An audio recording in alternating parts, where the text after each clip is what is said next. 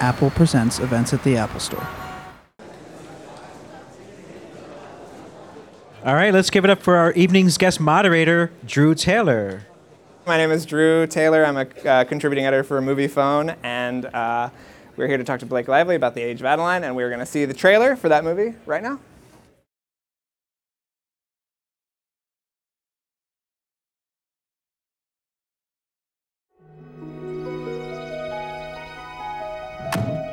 Ma'am, it says here you were born in 1908. That makes you 45 years old. That's right.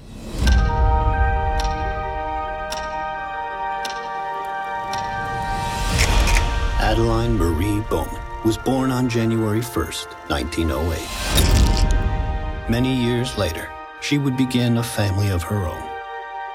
On a cold winter night in 1935, Adaline's life would change forever.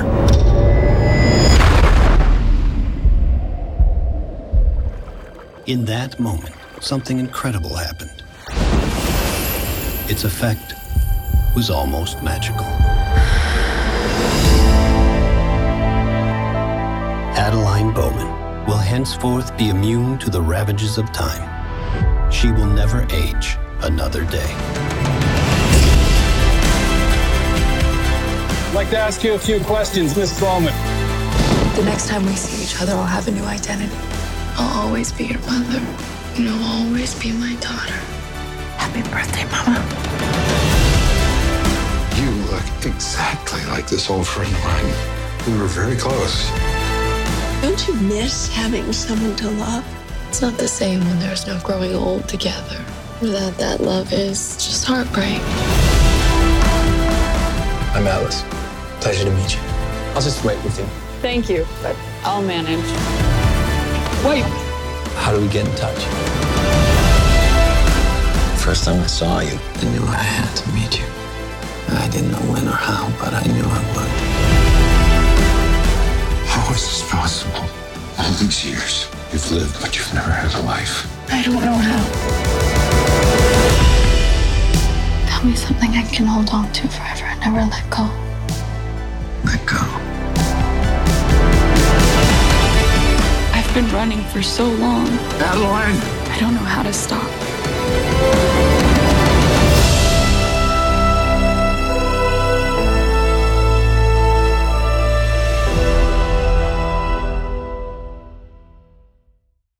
Let's give it up for Adaline herself, Miss Blake Lively.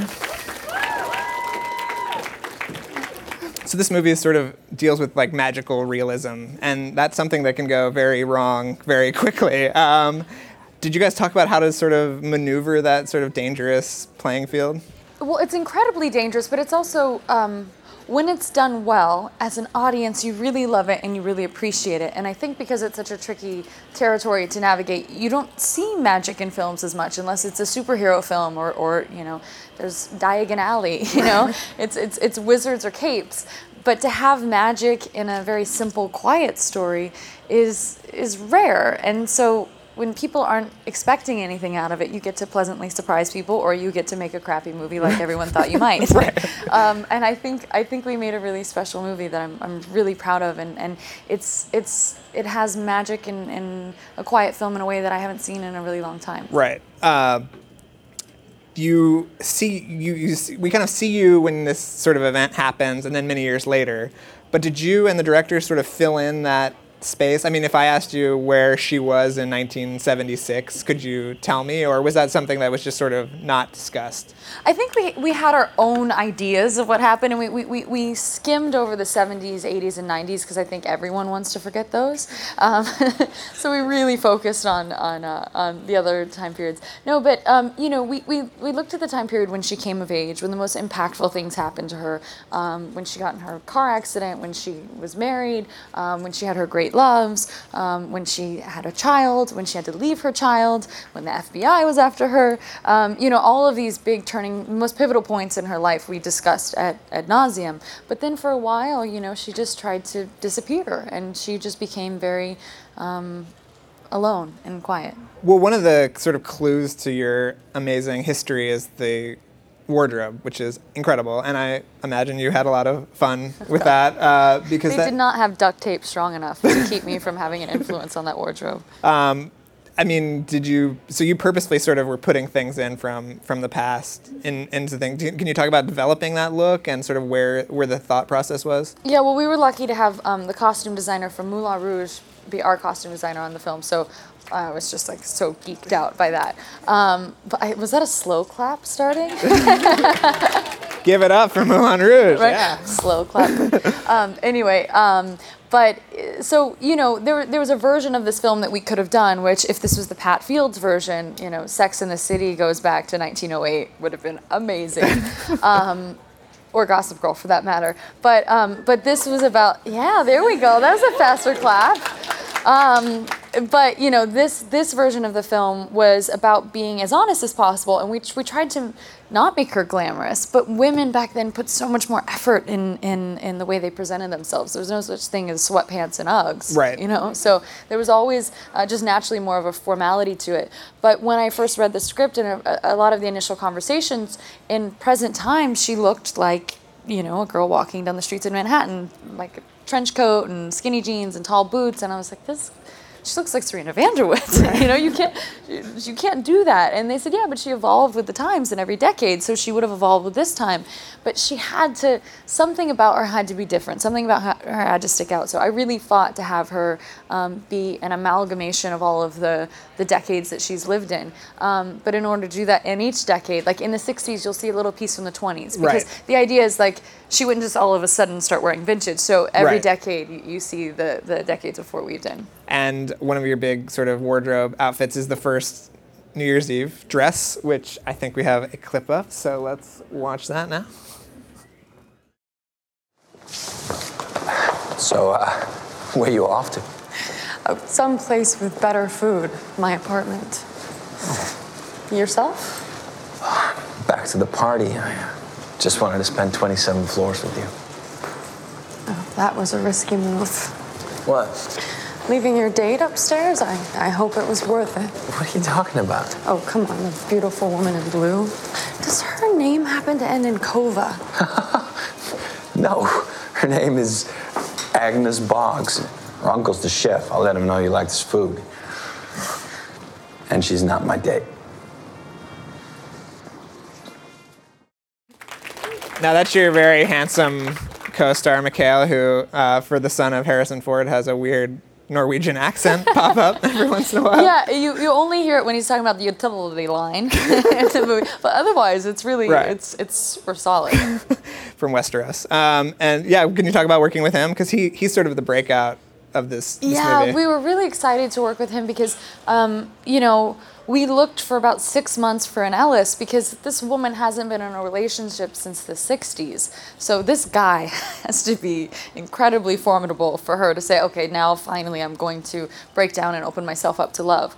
And then and then Ella says he's written too. He's handsome and he's charming and he's wealthy and he's philanthropic and like holy crap, show me where that guy is, you know?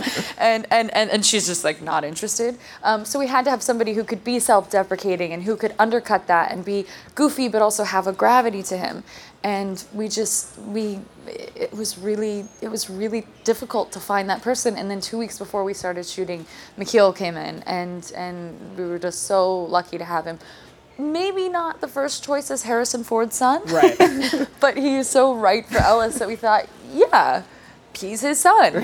Maybe there was a, an He spent a lot of time in Norway. Yeah, Yeah. that, that his character, his father's character had. Um, but but he's just such a joy to watch this movie, and it was also fun at the after party to see a lot of like ten year old girls be like, Ellis, hi, and like you know they were they were having their crushes, Right. and not just ten year old girls. I mean girls in many different age groups. and probably some men as well. Yes. Okay. Those Uh, are the only ones he was responding to, oddly. Just, no, I'm joking. He's got a lovely wife and a beautiful little baby girl, but we probably shouldn't talk about that because we want people to only look at Yeah, him for his sexy, sweaty, steamy body in the trailer. And Yeah. uh, we want to get girls in the theater for that. Oh, it was a very convenient thing in the trailer. To have him just- yeah, it's uh, actually like That's funny in five seconds of the movie. Yeah, it's Yeah. like this really like emotional scene, and then he comes out like slow motion, like covered in steam, Steam, and yeah. like nipple hair. like, what is happening right now? Um, but um, but you know, it's the trailer shot. Right. Well, That's speaking of nipple hair, you worked with Harrison Ford as well, and uh, he he has kind of a reputation for being a little bit of a grouch. Do you have any funny, grumpy old man Ford stories you can share with us? Well, you know, I was uh, I was just so desperate for his approval the whole time because he's he's very um, he's very stoic and he's very quiet. He's not grumpy. He's just he you got to earn it. Right. And yeah, he's Harrison Ford. Of course, you have to earn it. You know. Um, and then we our last scene together is this incredibly emotional scene in the movie. It was so hard, and um, I don't know. It's just like when I'm doing a scene like that where I have to put myself out there so much and I have to be so vulnerable. I really need some sort of feedback from the other actor. It's my a total weakness of mine, but I either need them to say, "Hey, good job," or why don't we try it this way? Would that help you out? Or because it's not really working, like you suck right now, and this is what you can do better. but I just need to hear something for them just to be quiet and be like, do they hate it? Do they hate it? Do they love it? And so, you know, we finished the scene, and he just finally went like that, and I was like, can you give me some sort of feedback? Or we've been working together for a few weeks. Just give me something. And he's like, I'll give you something if you. If you deserve it. Like, oh, great. So, Wow. so I don't know if I'll he take said that- I'll I don't know take that as a grumpy story. No, I don't think it's grumpy. It Okay. gets better though. So uh, sorry, I tell really long stories. um, but I don't. He didn't say it in those words, but he Okay. sort of like you know said as much. So then uh, at the end of the scene, he just sort of smiled and winked and was like, "That was it. That's all you have to say to me. Like, can you just give me a compliment, please?" And then so um, he's like, "You know that you were actually really great in that scene." And I said, "You know what? You were too. You're not nearly as bad as they say." and like he laughed so hard, and then like from then on was just like. Just you saw like the Pepe Le Pew eyes, like like he like finally liked me and appreciated me, and then we they, he was wrapped forever. so that was short lived. Uh, we have another clip. I want to talk about Ellen Burstyn, which is the third clip, but we have to get through this other clip. So let's show. Because I'm clip. talking too much? No. I'll tell shorter stories. No, I gotta you're tell great. shorter stories. No. You gotta edit this. This is a this is a clip of you and, and Edit this in your Michiel mind. Uh, on a date, on your first date. yes. So, cool. Would you like a drum roll? Voila! it was between this and stuffed quail. Please don't tell me you're disappointed. I, uh, I'm truly overjoyed. Yes. Dig in. Okay.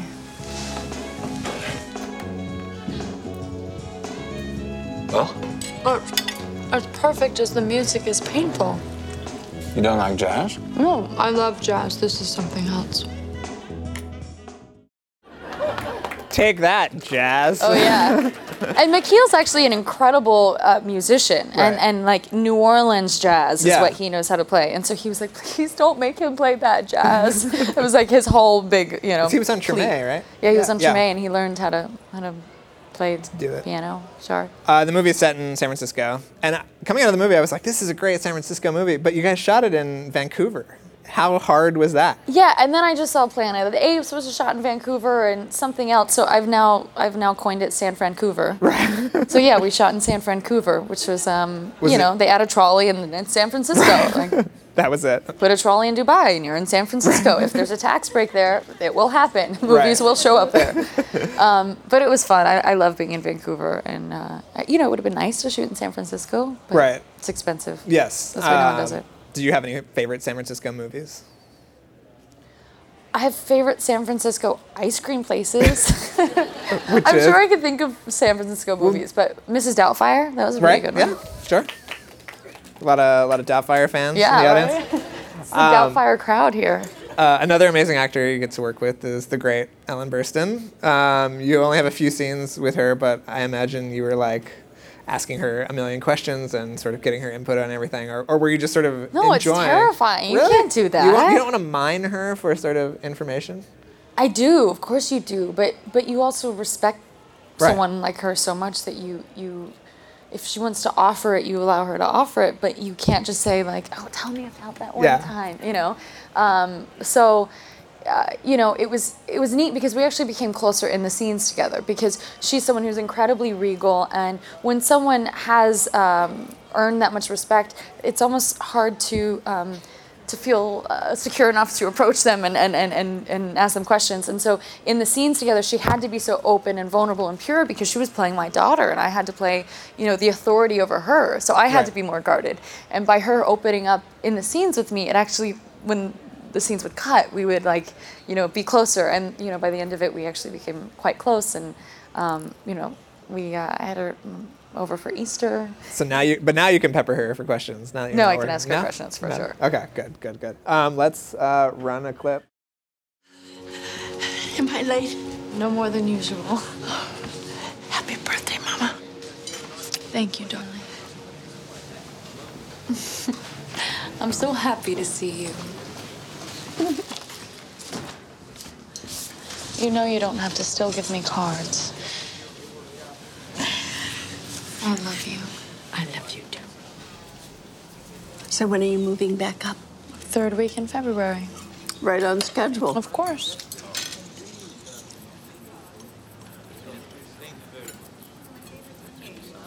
I see you already forgot our little talk about sodium. No, I am simply choosing to ignore. And doesn't that look just like San Francisco? um, there's a gentleman in the front row who is going to bombard you, I'm sure, at some point to sign uh, his copy of The Green Lantern, which I can't have You're here the one who not- bought it. Yeah, he's, he's the one. Obviously, that uh, movie paid off hugely, uh, per, uh, you know, personally for you, but uh, did not do what, what anybody thought. I mean, did you guys have a feeling on set that things weren't going the way they should have been going? I mean, or- it's, it's a little bit of a red flag when you don't have a script. but hey, let's you don't do need it. a script. You know, it's one of those things where I think um, people get so caught up in what the, the trend is and, and what they think the audience wants that, that sometimes you forget to step back and I think respect your audience and say, like, if you animate a suit, people may not enjoy that. Right. you know? Or, um, so I think that it was just um, sort of hoping people would be there no matter what. right. And um, you always try to make the best movie possible. And I'm, I think everyone involved did try to make the best movie possible, but sometimes it doesn't work out. Yeah. I mean, Ryan's getting, getting back into the sort of superhero game. Would you, uh, Yeah. with Deadpool? Yeah. Deadpool. Oh my Uh, gosh. Would Oh. you, would you, you know, do another character, or is that? Yeah, I, you know, it's all about doing the right thing. I Yeah. mean, Deadpool, what a character. Yes. I mean, going on that set and seeing the movie that they're making, it is such a special film. Take it out of the, the superhero context, and it's just an awesome movie. It's one of the funniest things I've ever been on. I, I cannot believe some of the things they're saying. I'm Right. just- you're saying that in a movie? That's okay. Um, and, you know, he actually, we've, was, we were both sort of allergic to social media just because I think you're allergic to. It's easier to stand on your soapbox when you haven't done it. And you're Right. like, well, actually, I don't partake in that. Um, but you know, he started Twitter since, and he sort of tweets almost as Wade Wilson, and and it's it's a little bit reflective of, of what the uh, what the movie's like. Irreverent. It is. I can't wait. Um, okay, well, I think now we are going to turn it over to uh, the audience. Hi, Blake. Hello. Congratulations on your new bundle of joy. Thank you. Um, you talked about Is that how- him? Is he my new bundle Yes. of joy? so cute. You Surprise. can hold him in your arms. um, you talked about how you included fashion over time into your character. How did you take like mannerisms and how women have aged over time and their rights and their freedoms into your character into the modern day? Well, that was a huge thing because um, there's a there's a formality to Adaline even in present time. Uh, we explored different versions. Like I even I think Jane Fonda's so rad. So I was like, I want to talk like her and I want to look like her. But she came of age in a time where you know she was fighting for you know free love and and and and she she had a voice and she used it. But Adaline came of age in the Edwardian era. I mean, you know, she lived through the 20s. You know, she was around when women didn't have rights, and um, and then was a part of that, and then and then figuring out how women fit into society and culture. And what was really neat about the wardrobe is when you look at the history of fashion, there's a reason that the shift dresses and the and the drop waist were more loose than the more buttoned up things of the Edwardian era. And then that happens again. History repeats itself again a bit from the, the 50s, where it's very conservative and corseted and buttoned up, and women's hair is very tight and proper to loose and flowing in the 60s, and it's reflective of the free love. And so where where women fit into so- society socially and politically um, was reflected in the fashion, but it was also reflected in the mannerisms. Um, so I, I could have been a woman from the 50s or a woman from the 60s in each of those different decades. But when you look at when a woman comes of age, they're normally, normally most defined by that era. So my grandma came of age in the 20s, and she was very much that woman. Or if you look at someone who came of age in the 60s, there is um, a looseness or fire to them, um, a positive looseness, not like a hussy looseness, um, but maybe a hussy looseness too. Hey, I don't know who your grandmas are are boning. This is a judgment-free stage, right? But um, but anyway, so so it was really about defining, uh, you know, capturing that woman from the 20s and then and then sort of letting her evolve and change over time. And you have a dialect thing too, don't you? A little bit. Yeah. Yeah. Okay. Well, Did you ever I- want it to be like, "Hey, look, I'm in the I'm in the modern era"? I don't, I don't know. Well, I again, like I looked at Jane Fonda and I was like, I want to talk like her because she kind of like talks through her teeth in a really sexy way, but but she speaks in a very empowered way. You know, her voice is something that she's very proud of. Where Adaline had to be a bit more quiet and reserved, and um, you know that that be seen and not heard thing that was instilled in her at a young age. And then sort of growing out of that and changing. So, um, so yeah, I had to change my dialect. I also like mumble and talk like I was. I'm from Burbank, California, which everyone knows. I'm from New York.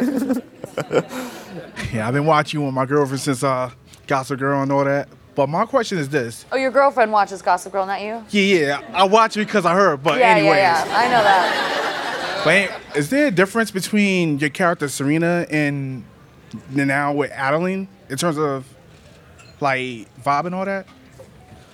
Well, Adaline is not a socialite in New York. She hasn't given anyone a drug overdose. She hasn't She's slept magically stopped aging. That is a huge part of she the movie. hasn't. Um, she's not brothers with her ex-boyfriend. Um, her new stepbrother's father is not a ghost. Um, there are just a few small similarities, uh, on- differences like Wow. that. Oh yeah, season two. Wow. Yeah, Gotta hello. catch up. A ghost came in in season Wow. two. That's that's when you say maybe it's better if we don't have a script. um, but it's still entertaining, never, you know, nonetheless. Um, but yeah, there's there's a lot of differences, but um, there's an elegance to women that are of times past that um, that uh, you know you don't see as much in, in characters or, or contemporary women Somebody in film, not in contemporary women in general. Hi. Um, you talked a bit about kind of needing feedback after you finish a scene, which I can completely identify with as an actor myself. Um, and so I wanted to kind of hear a little bit more about your process as an actor and how you prepare for your film roles. You know, it's always terrifying. Um, and it's neat to see people like Harrison Ford show up to set and still really care. And you know, you all think you're ready, and then him saying, "Okay, let's all sit down together and let's look at the scene and let's make it the best possible. Let's make it as honest as possible." And um, to have that luxury of being able to do that is is incredible. But also seeing that that he's even kind of nervous in that. Or my husband just worked with Dame Helen Mirren. And the night before, she's like, I'm so nervous. And he's like, what, what, what's going on in your life? She's like, well, we're starting this movie tomorrow. And he said, well, yeah, but, so? And she's like, I just always get so nervous before. I just don't know, if, I don't feel like I know what I'm doing. So that's nice to hear. Um, but, you know, yeah, I, it- to rely on feedback from your actor, your other, you know, for your scene partner is always uh, a scary thing to have to rely on because when you work with someone that's method and um, you're not supposed to have a positive relationship necessarily. Um, like, you know, I worked with Maria Bello on Private Lives of Pippa Lee, and, and she really, um, it helps her in the beginning of the day, the end of the day, to to feel like her character. It's not that she's going around and abusing me between scenes, but she sort of keeps to herself. And go, we our first scene together. I took a full bottle of her pills, and I'm screaming and crying, and I slap her, and she slaps me, and it's just an incredibly emotional scene. And then she wouldn't talk to me between scenes, and I thought, she wants to have me fired. She hates me. This is horrible. And then I'd work with Julianne Moore in the same film, who's like joking about her kids between scenes, and then they slate, and like she goes like right into this like creepy girlfriend of my aunt. Um, and I and I really saw that that both of them were incredible actors, and both had very different processes, and um, and they both got great results. And I saw how each of their processes were affecting me, and that was the thing that scared me. Is I thought I need to whatever it is that I do, I wasn't doing as well around Maria as I was around Julianne because I needed her to say, "You're doing great." And and not until we finished the movie, she was like, "I'm so happy to work with you. I feel like we did such great work together. Do you feel good about it?" And I was like, God, could you have said that on day one?" And she would send me nice text messages when she saw the movie, and like we've been so great and friendly ever since. But I just didn't know her process, and that that really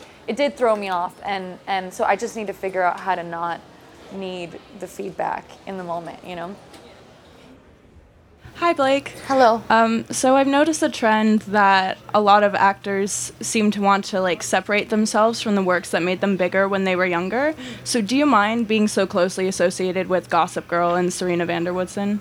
That's a good well, question. I wasn't so closely associated with it. I, I wouldn't be here, you know. I'd um, I'd be uh, pimping my ride somewhere, like trying to get a job. Um, but um, but you know, it, it's less about being so closely associated with it because of um, it's what people know you for, and you want to separate yourself with it just because it's. Uh, uh, because of the pop culture association with it, and more about always want, never wanting to define yourself as any one thing. Especially as as an artist, um, you want to be able to evolve and change and constantly not only surprise other people but surprise yourself, uh, and that's easier when you're g- jumping from film to film because they have shorter lives. Wh- where the films can live for a long time, but you're only watching someone on screen for an hour and a half, um, however many times you see that movie. Where with a TV show, someone's in your house once a week for six years. I mean, we shot 10 months out of the year. So people really feel like they know you as that character. Um, but what, what's been most challenging, I think, for me, just on a personal level, is people feel like they know me as that character personally. And yes, I lived in Manhattan and I did not do anything to help myself. I would take home wardrobe, I would date my person I'm dating on the movie, who's also my brother. Little Game of Thrones. Uh, I didn't date my Did brother date on the the, show. I didn't date the ghost. Okay, Um, but you know, but there was a ghost that came into my, you know, so we we were all buddies. So we didn't really do anything to um, to help matters there. But that's the thing that I always find to be um, most challenging is that I feel like even when I give interviews and I'm making some ridiculous joke, um, they print it and sort of print it as if like some elitist jerkhole was saying it um, because I'm known for being this Upper East Side girl that would never say something like that, you know. And so that's been the, the sort of tricky thing for me personally is feeling like that that's not me. Like don't think of me like that. So Hi, Blake. Um, congratulations on your baby, first of all. You look Thank you. amazing. Thank you. See where you get the good genes from. Whoa. Um, She's single. No, I'm joking. She's not. um, my question me and my buddy Greg here, we're really deep into Meisner. So we wanted to know uh, what technique works for you, and do you have any memorable breakthroughs that you can share with us? Wait, what is Meisner? It's a, a technique. acting technique. An acting technique? Yeah. Not everyone knows that. I'm He just said that. Oh, okay. Well, I, it could be a religion for all, you know. Um, you know, for me, it's I always feel like I'm faking it, um, which is like probably something I shouldn't say out loud. These are the inner thoughts. No, but um, you know, I grew up. My my all my family, um, all my siblings were actors. My parents had an acting class, um, and I- grew up in it and around it. But when I actually fell into it, I, I didn't feel like I had really earned it. So um, there are times when I've done, um, you know, I've read these acting books and explored different techniques and gotten uh, really deep into that. And then I would get so in my head that I would do a worse job. And then there are other times where I would just go in and I would really, really work with the actor and the director and the script and hammer it out and, and try to imagine what it would be like to, to be in that scenario. So it was a little bit more imaginative than it is um, studied, but you're studying it with the people that you're collaborating with. Um, that to me has been more helpful because when the times when I've done all the work ahead on my own, then you're with someone else, everyone's got their own vision, and it, you could just like, you know, you sort of implode, and it's hard to be as agile. So um, I find it best to, to um, well, I, I've, I felt most comfortable and most happy with the outcome when I sit and I and you talk about what's not on the screen, what's what's not happening here, and you, you give all of that backstory together so you're all operating in, under the same uh, world. Uh, that's that's what works best for me. And then also, I don't, you know, I felt really insecure when I would see like Maria be method and see how good she was, and I thought. I'm giggling between takes and I should be crying and like, you know, holding my knees and acting like I just took a bottle of pills. But then I would see Julianne Moore just talk about her kids and literally until the moment that thing slated and I thought, it's okay to not do that as well. You can, you know, it's again just there's there's no judging yourself is, is, is the most harmful thing I found. Hi, Blake. I saw the movie this weekend and it was wonderful. Thank you. Um, and I remember reading in Vogue that you were drawn to this role because it's so rare that a woman really gets to be at the heart and center of a film, and that Adaline just um, felt like a very naturally complex and interesting character. So I was wondering what was your favorite thing about playing her and if it felt different from other roles that you've had? Well, it felt incredibly different. Um, I think most actors want to be in a period piece film, and I got to be in a multi period piece film, which is very rare. Um, but what I love most about Adaline is um, there aren't many movies that women are in the center of, of, of them. You know, Cate Blanchett's Oscar speech talking about, what, look, people want to see movies with women at, at the center. Um, and, uh, and then after that, there was a little bit of a trend of, oh, let's make these movies. And then that kind of like cycles out again. Um, but, and it's a shame um, that that happens. But what I loved about Adaline is that she was multifaceted and she had her flaws and she had her strengths and she wasn't really judged either way where normally women's role is to be the heroine and she's celebrated or it's to be the villain uh, whether she's an evil queen or whether she's a drug addict. Uh, you know the, when they're multifaceted it's because there's all these dark layers of complexity um, or they're this prize for the man or they're this really cha- charming dazzling woman. Um, but to have a woman like like annie hall you know who's complex and interesting and and there are great things about her and there are terrible things about her but she is just honestly a, a woman. That's very rare and that's what i liked about Adaline i mean she could have even had more flaws you know? I think we could have pushed that a lot more. Um, but but you know an honest representation of a woman you don't really get to see a multifaceted complex women in, in film enough. But you do get to see complex multifaceted men a lot which is um, disappointing I had nothing to do with it. I swear. I think it's great to see men too, but I think that you know it's it's it's a shame that women often play one role or the other, and and I'm always that's why I'm drawn to these characters that are um, you know I joke that I only ever play a prostitute or a drug addict because the women that are very layered and complex that aren't just the prize for the women are normally dark when they're layered and complex, but that's not honest you know they can have their complexities and they can have their darknesses but um, but you know there's also there's a lot more to the story than you often see Well, let's thank Blake Lively for a wonderful Thank you, chat. guys. And go see Age of Adaline on Friday.